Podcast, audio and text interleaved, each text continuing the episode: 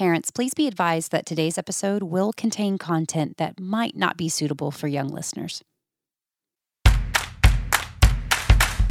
Do you have a child who struggles with anxiety and you aren't sure how to help? Are you seeing warning signs that your child might be depressed and you're concerned for their physical, social, and spiritual well being? Then we're so glad you're joining us for today's episode. I'm your host, Katy Morgan, and welcome to Parenting with Ginger Hubbard. Ginger is the best selling author of Don't Make Me Count to Three, Wise Words for Moms, and I Can't Believe You Just Said That. She speaks at women's events, parenting conferences, and homeschool conventions across the country. You can check out her parenting resources and find out when she's speaking in or near your area at gingerhubbard.com.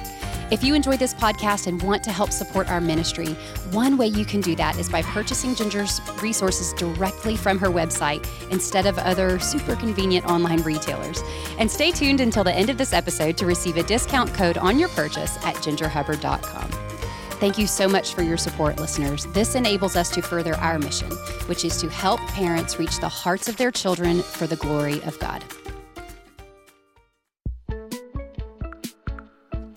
Do your kids just love getting mail? Do you go to the mailbox with them and sift through the mountain of paper like coupon for mold removal? Yeah, don't need that. Hopefully. Electric bill. Ouch. Bathing suit magazine you didn't request. Um, no thank you. But what if your kids went to the mailbox with you to find an engaging current events magazine just for them, presented from a biblical worldview? God's World News is just that and so much more. They offer bi monthly print magazines and corresponding online content that will walk your kids through current events in age appropriate ways, from toddlers all the way to teens. Just go to gwnews.com slash ginger to get a free copy of God's World News. Again, that's gwnews.com slash ginger to help your kids build their news literacy so they can better live out the gospel. Well, hey there, Katy. I know you and I are both huge fans of our guest today, so I'm going to make a quick introduction so that we can jump right into today's topic with him. Edward Welch is a licensed psychologist and faculty member at CCEF, that's the Christian Counseling and Educational Foundation. He earned a PhD in counseling, specifically neuropsychology, from the University of Utah, and has a Master of Divinity degree from Biblical Theological Seminary. He has been counseling for over 40 years and has written extensively on the topics of depression, fear, and addictions. Katy and I love his work because mm-hmm. everything he writes is from a biblical perspective.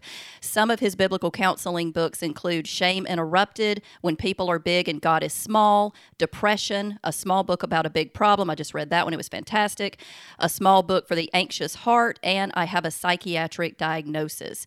Edward, since Katy and I are such huge fans, do we get to call you Ed or do we have to stick with Edward?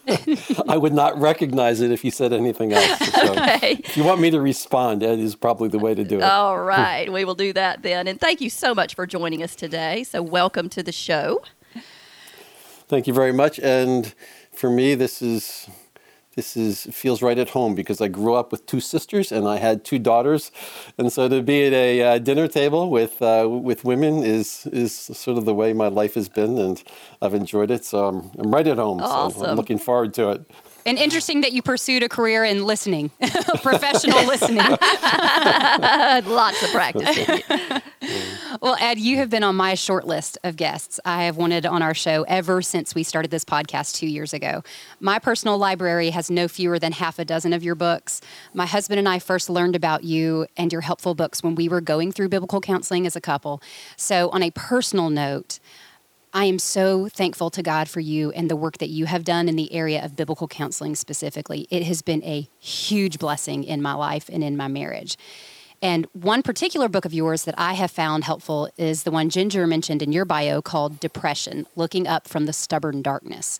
Uh, but since today's episode is about depression and anxiety in children, can you help us understand what depression and anxiety actually look like in kids? So, how is it the same as with adults, and how do those differ from what you typically see in adults? I'll simplify it a little bit and, and suggest the similarities between adults and children a little bit more than the differences. Mm-hmm.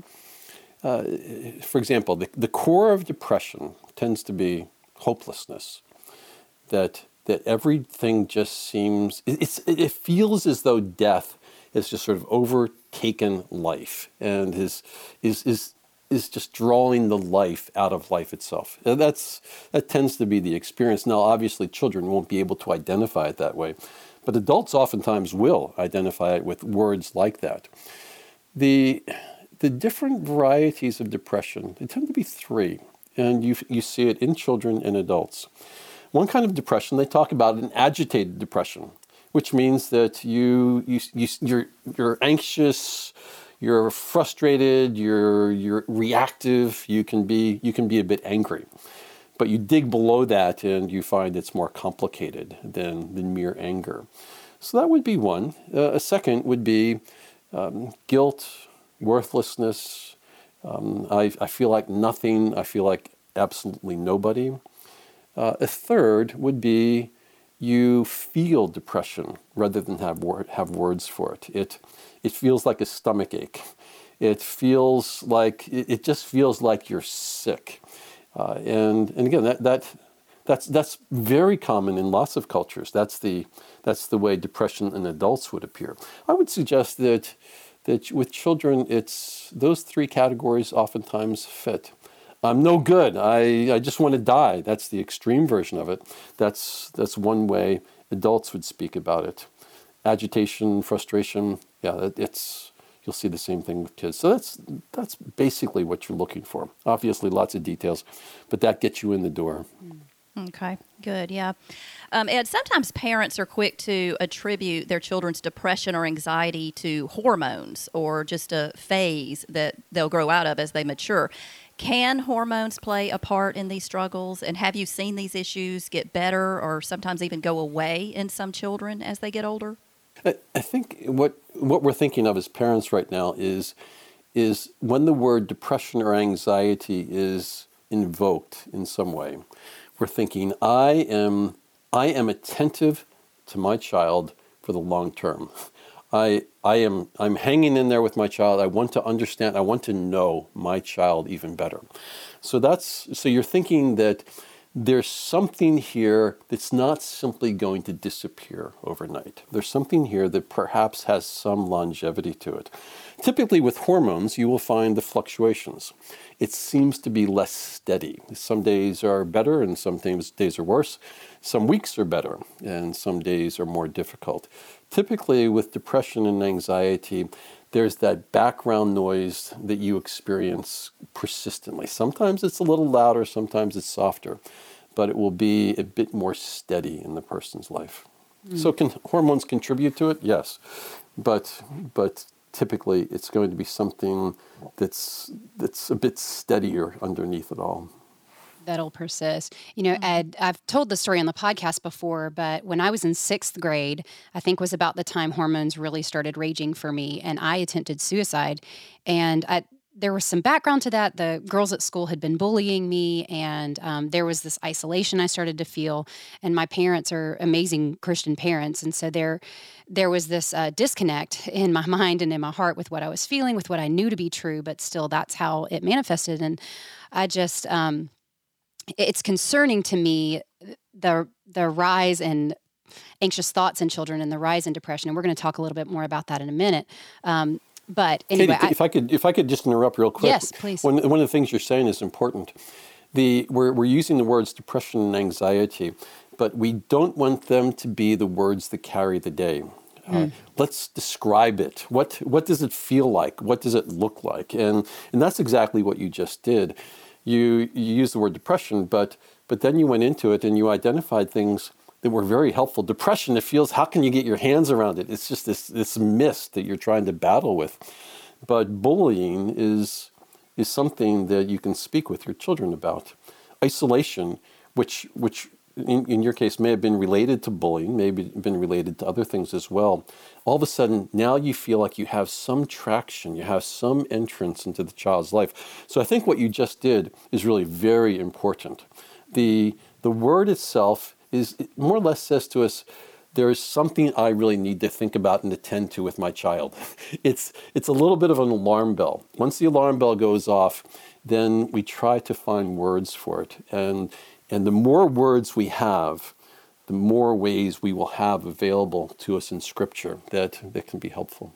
I'm sorry, I, Ginger. I know I'm sorry, Katy. I know I interrupted you. No, no, but, that's um, fine. What you said, I think what you said was really important. Well, and identifying terms is is so crucial. I know in biblical counseling we spent a lot of time identifying terms. What does this actually look like? How does it manifest? And what does the Bible have to say about it? Because the Bible does have lots to say about it. We may use different terms now, but the Bible has a lot to say about depression and anxiety and how those manifest. And, and, and, perhaps another way to, to think about that is that in, in God's house, there are certain there's a certain culture, there's certain manners, there's there are traditions. And one of the traditions is that He comes to us when it seems as though things are hard and on our hearts. He says, "Tell me about what's happening. It, it looks like you're troubled. Speak to me." Uh, Psalm 62:8. Pour out your heart to me. Now, and here's the difference between adults and children. Adults oftentimes are able to do that. They're able to find those words and begin to pour out their heart. The challenge with children is, is they are in this land that they don't understand and they don't have the words to say, which is one reason they can be frustrated. Uh, and, and one of the and, and, and curiously, one of the things that God does in such a situation is is we come into his house. He says, "Talk to me what's on your heart. What are the hard things? What are the great things? Talk to me about the things that are in your heart. And then when we feel stuck and don't have any words to say, then you now think of the Psalms here. It's as if what he says is, is it like this? Is it like you is it like your whole day is like is like the night? Where at night you feel like things are more scary and you don't know what's going to happen. Does it sometimes feel like the day is like the night? It, it, the Lord is saying, is it like that? Is it like that? Does it sometimes feel like, like you're not safe because your parents are far away? Or, or the Lord might even say, does it seem like I am far away? Is it, is it like that? That's, that's how important it is to the Lord for us to be able to speak to Him. And that is, that is going to be probably the prominent challenge for parents with these two struggles. Mm. How can parents help ch- children with words? And and invite words and and elicit words. Mm. Well, I was talking to a friend of mine recently who is an emergency room nurse, and she has noticed that the rates of children who are brought to the ER for extreme or life threatening anxiety and depression have increased significantly. And what I found even more alarming is that the ages of those with suicidal ideations and even concrete plans for how to carry them out. I mean, she described you know kids who had a cord and where it was and how how they plan to do this uh, she mentioned kids as young as seven or eight uh, with a detailed plan for suicide. So ed i'm curious to know have you seen a change in the frequency and the average age of onset in children with depression and anxiety? And if so based on your 40 years of counseling experience what do you attribute to that shift uh, one, your first question's easy. The second question isn't. Hmm. So I might throw the second question back to you. Okay. The 45 years ago, I encountered a book. It's called The Hurried Child. And it, it was intriguing to me because this particular psychologist, this researcher who worked with children, was finding that children were having problems that were similar to adult problems. Um, uh, and they were even menstruating earlier. Uh, mm. everything was happening more quickly. Uh, the struggles that they were having weren't unprecedented, but they were more common in, in people in the early 20s than people who are 13. They're more common in 19 year olds than they were in 8 year olds. The language children were using was, was more akin to language of a much older person. Now, this is 45 years ago. Uh, what have I seen over the last 45 years? That book was prophetic indeed. Mm. The, it seems as though children are speaking like adults more and more and more. And the struggles we thought were reserved for the 40 year olds who've had broken relationships and betrayal and, and sexual struggles and sexual violence, whatever it might be, children are using the same kind of language now. So there's no question that, that problems in children are increasing. Uh, which means that the problems that adults had, it's like they're being pushed down to, to, to the children's ages. Um, uh, COVID has accelerated that process, there's no question. But now, your other question, I'm going to throw it back to the two of you. Why is this? Why is this? I don't know. Certainly, certainly with people who have access to social media, social media has has, has been a significant has been has been a significant percentage of these particular struggles because all of a sudden you have somebody who talks about suicide. You didn't even know what the word suicide was. Now you have a language for it, and here's right. somebody who you you're you're confused, you're lost, and you, people have language for things that you didn't have before, and they're doing these things when they're struggling, and you think that's the way you're supposed to do. So people are being socialized by their peers more and more on social media, mm-hmm. um, but that's the easy way out. Um, the question why is it that children are more affected by this, and why is that problem here to stay? Mm. Children will look more and more like like they have adult problems.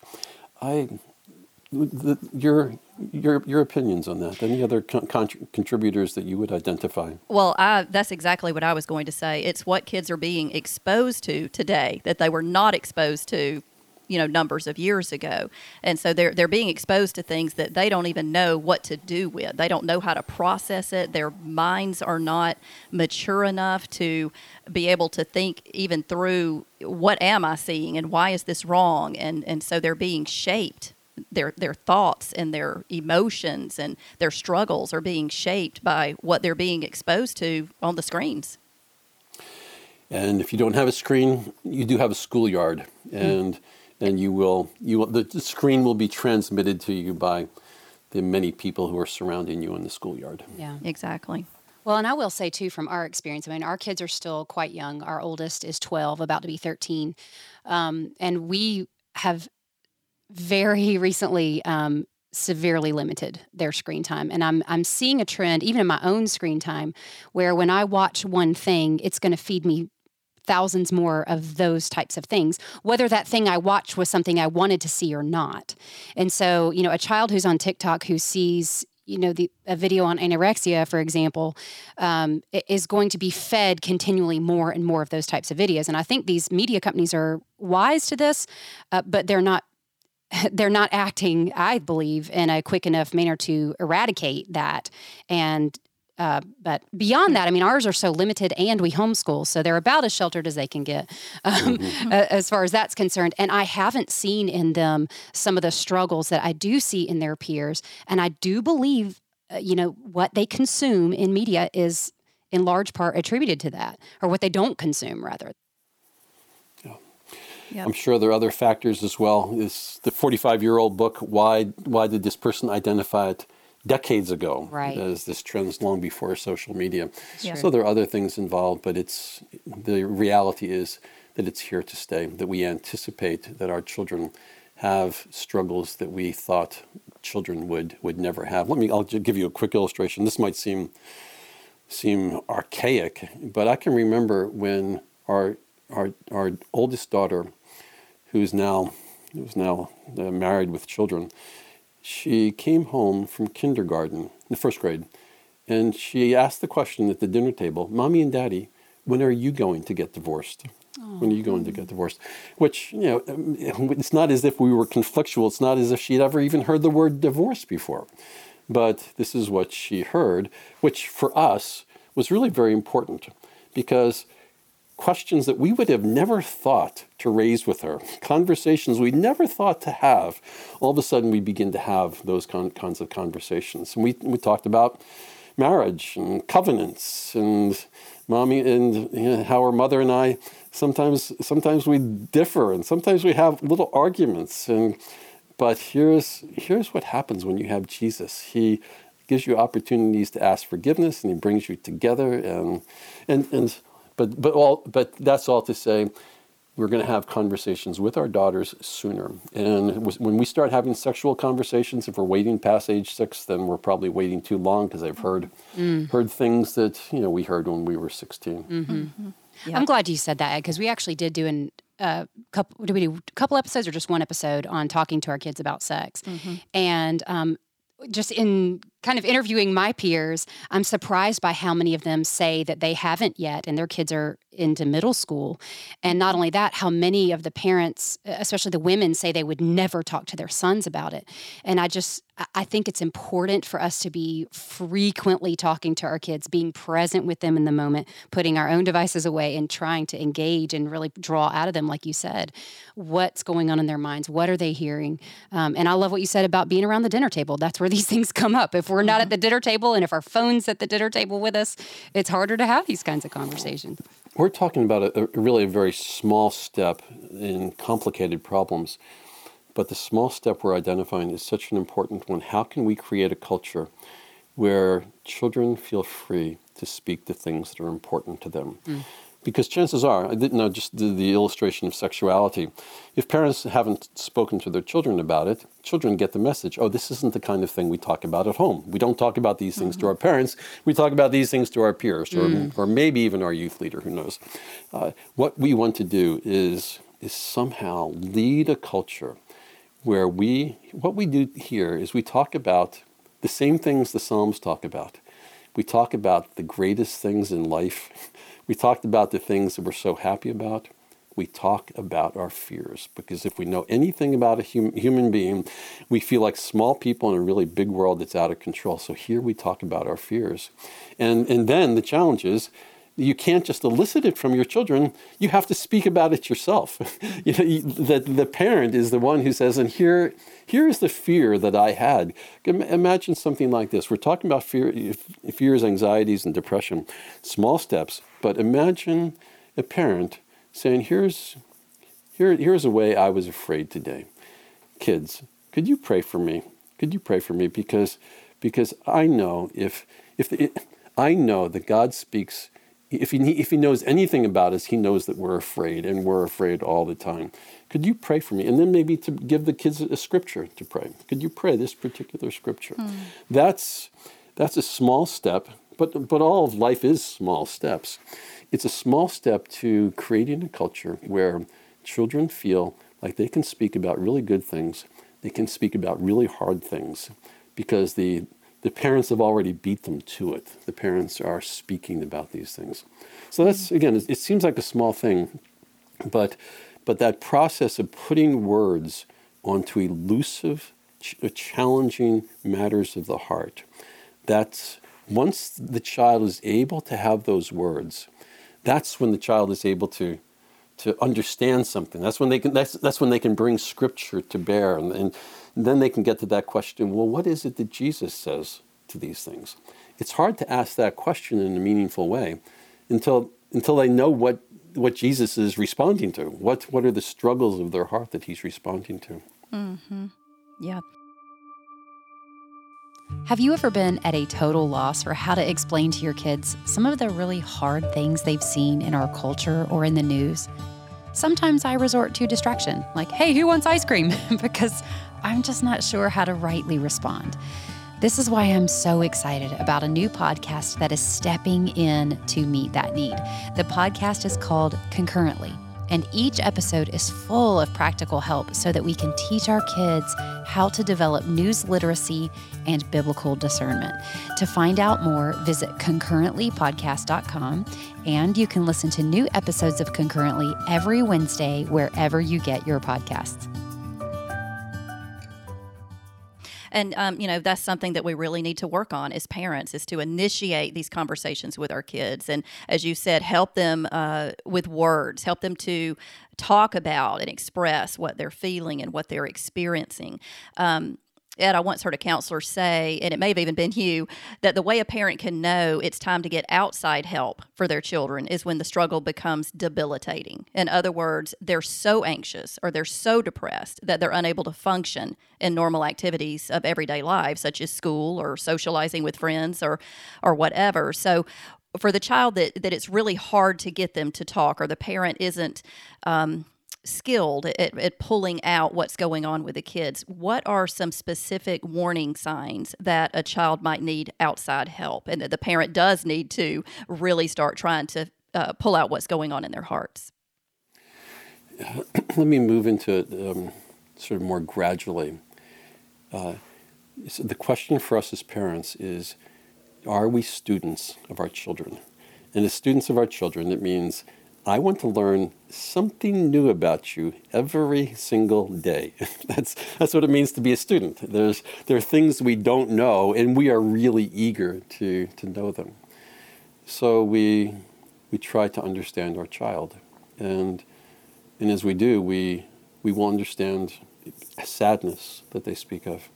Um, uh, because they, might, they probably have language for that. We will see their fears we will see when they don't want to go to school, when they when they don't want to go to youth group, when they when they cling. Um, uh, they they've had struggles going to bed, so we will see those things. We'll see the sort of the smaller expressions of it, mm-hmm. and it's it's an opportunity to to know the child.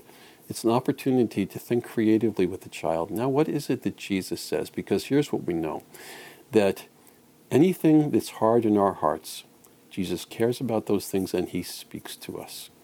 Um, it, it, might be, simply be okay, let's pray together. Let's pray together that, that we would hear what Jesus says to X, whatever, whatever it might be that the child is identifying. See, it's, we're, we're talking about talking to a professional, but that's, this is the way it starts. It starts, it starts in knowing the child.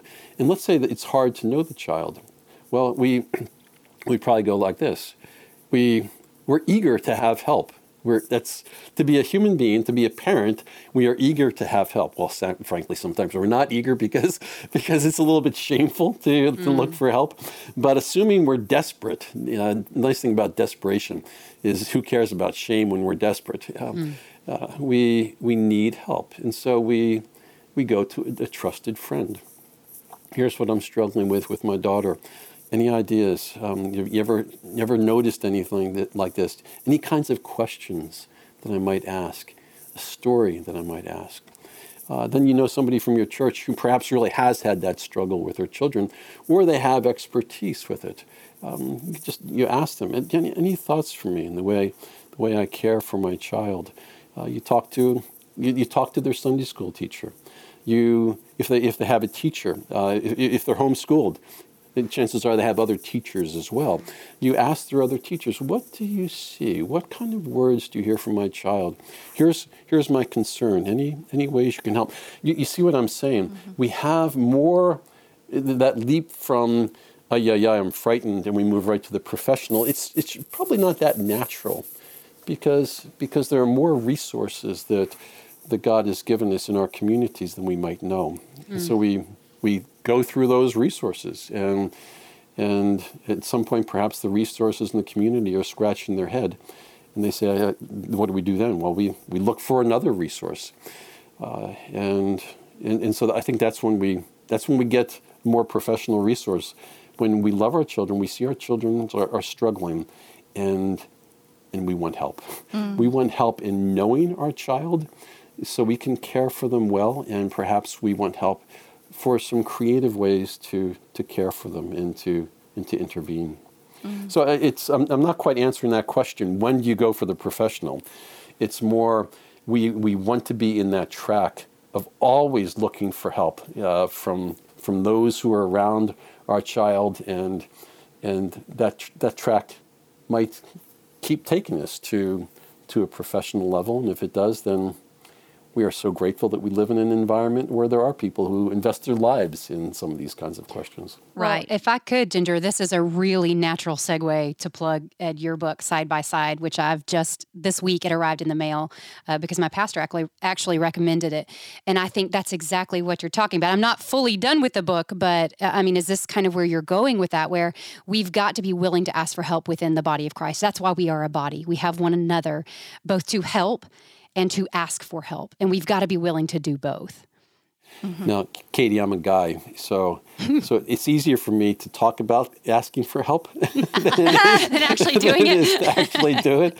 So I recognize that there is a huge gap between them, mm. um, but um, but that's, that's simply our own pride. Um, mm. uh, it's I, I find for myself in those situations, I need to start practicing going to the Lord and saying, Lord, help, help, help, help, help. And once I get the groove of that before the Lord, then it gets to be easy. It gets to be natural in asking other other people for help too. Mm-hmm. You understand what I'm saying? Mm-hmm. If we're not asking other people for help, we're not asking the Lord for help. They they, they tend to go together. Mm, so. That's good. And what I love so much about what you're saying is that we need to be so careful in who we're going to for that help, whether it's a professional counselor or uh, just someone that we know um, we want to make sure it's somebody that we know loves the Lord and has the same biblical values that we do. Because I found that counseling that's outside the Word of God tends to lean heavily on blame shifting and victimizing.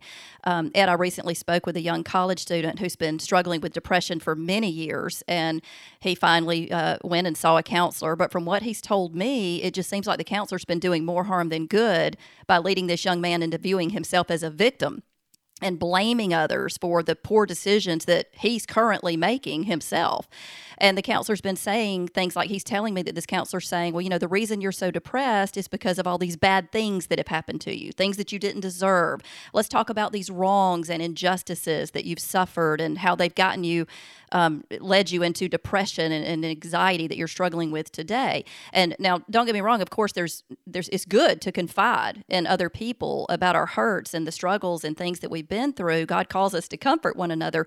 But from what I've seen, worldly counsel seems to never move past that, whereas biblical counseling helps us move from where we are to where we're going, which is to Jesus, who brings forgiveness and healing and help and redemption.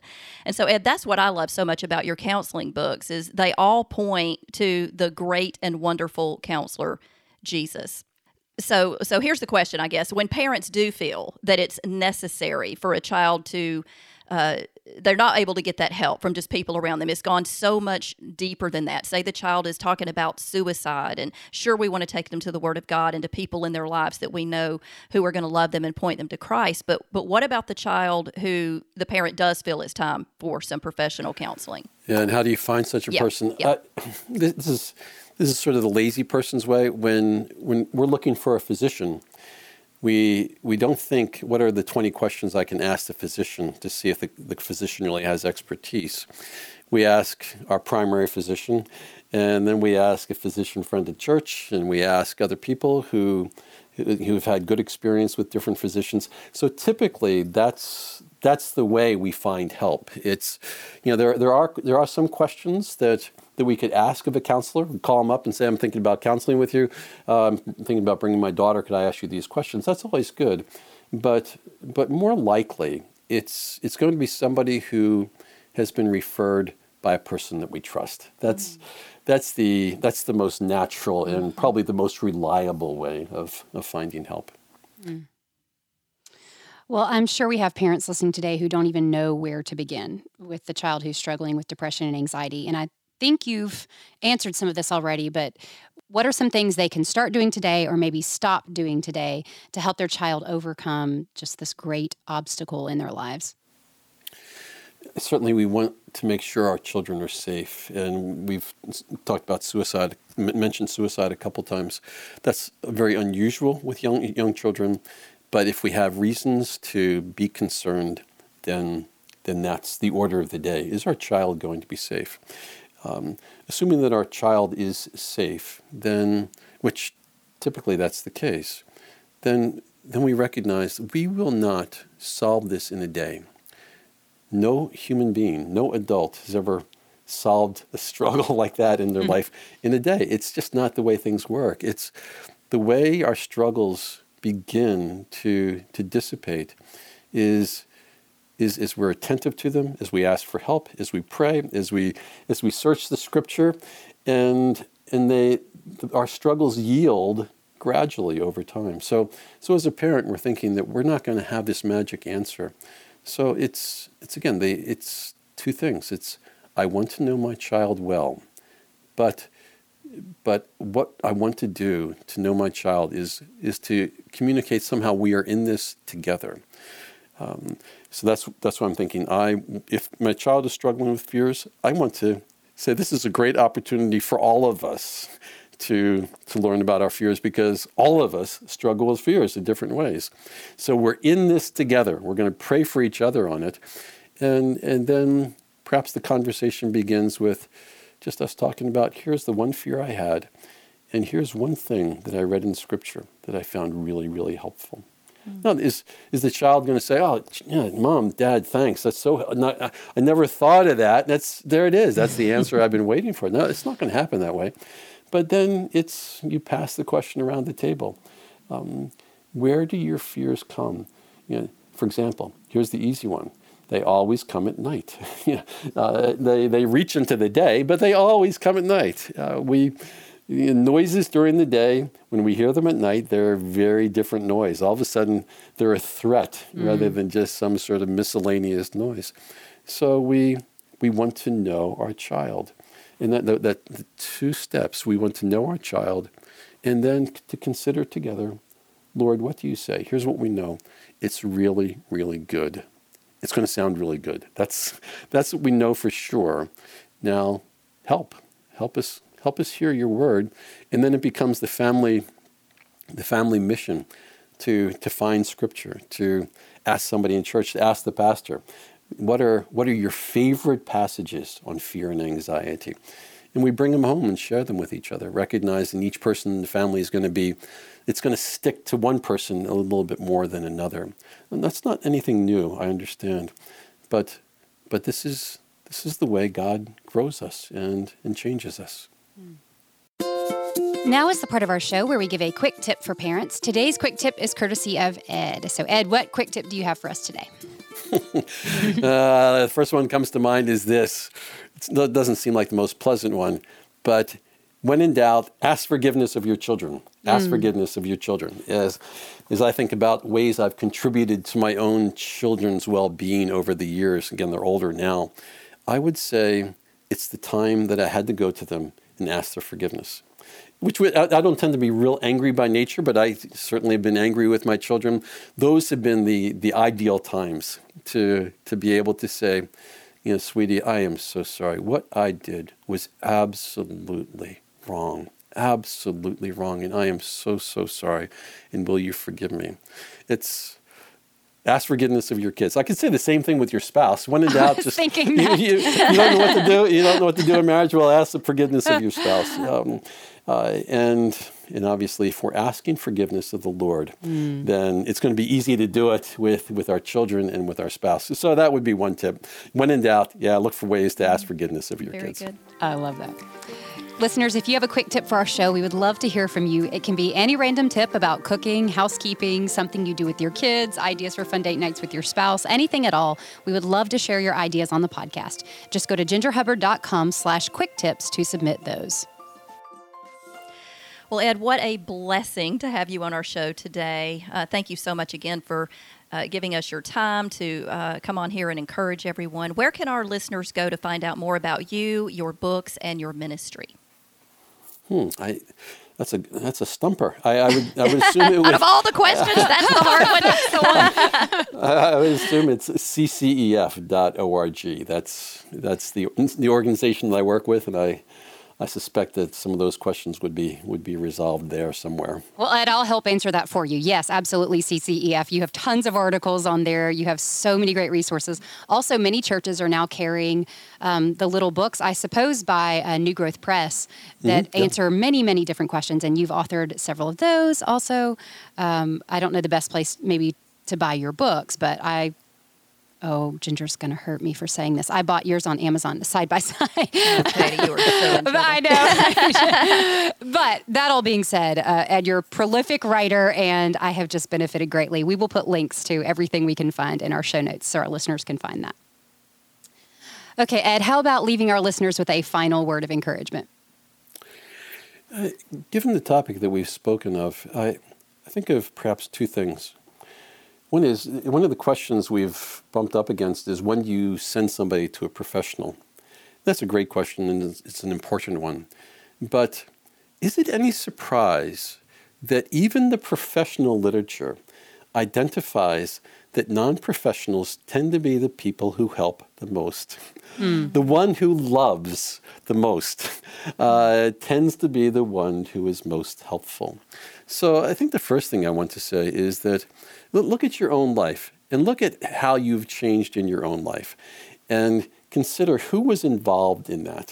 it was it was oftentimes an ordinary person who didn't even know they were helping you. But but that's just the ways of the Spirit. His his pleasure is to use ordinary people who who love, who come and, and, and help out of humility. Uh, that's that's what we would anticipate. So the first thing is please don't please don't undervalue the the simple things, the good simple things you do as a parent, and how they are so important in the, in the mental health of their own, their own children. That's one. The second thing is related. Um, value your community. This is the way, what, here's how life works. We get stumped on something and we ask a friend for help we ask a friend for prayer, and we're still stumped. And then the two of us go to somebody else. And if we're still stumped, we pray again, and, and perhaps we fast and pray, and then we go to somebody else. We continue to enlarge the circle until it, you know, it moves to the internet and articles on the internet, it moves to people who might have expertise. But use the community that God has given you as a resource for understanding and helping your children. Mm, great encouragement. Thank you so much, Ed and Ginger, and thank you, listeners, for joining us today. If you enjoyed our show and want to hear more, please subscribe to our podcast wherever it is that you're listening. And while you're there, could you leave us a rating or a review? This is a huge encouragement to us, and it also helps us get the word out about our podcast so that other parents can be encouraged to reach the hearts of their children. You can find today's show notes, which will include links to everything we mentioned at gingerhubbard.com. And while you're on gingerhubbard.com, you can also find Ginger's wonderful resources that will help you get to the heart of outward behavior and address it from a biblical perspective. Today, we're offering Ginger's best selling parenting book, Don't Make Me Count to Three A Mom's Look at Heart Oriented Discipline, as well as the six week study guide at a 10% discount when you use the code parenting at gingerhubbard.com. If you'd like daily encouragement and parenting advice from Ginger, be sure to follow her on Instagram at ginger.hubbard. And you can connect with me on Instagram at Katy in a Corner. That's K A T Y in a corner.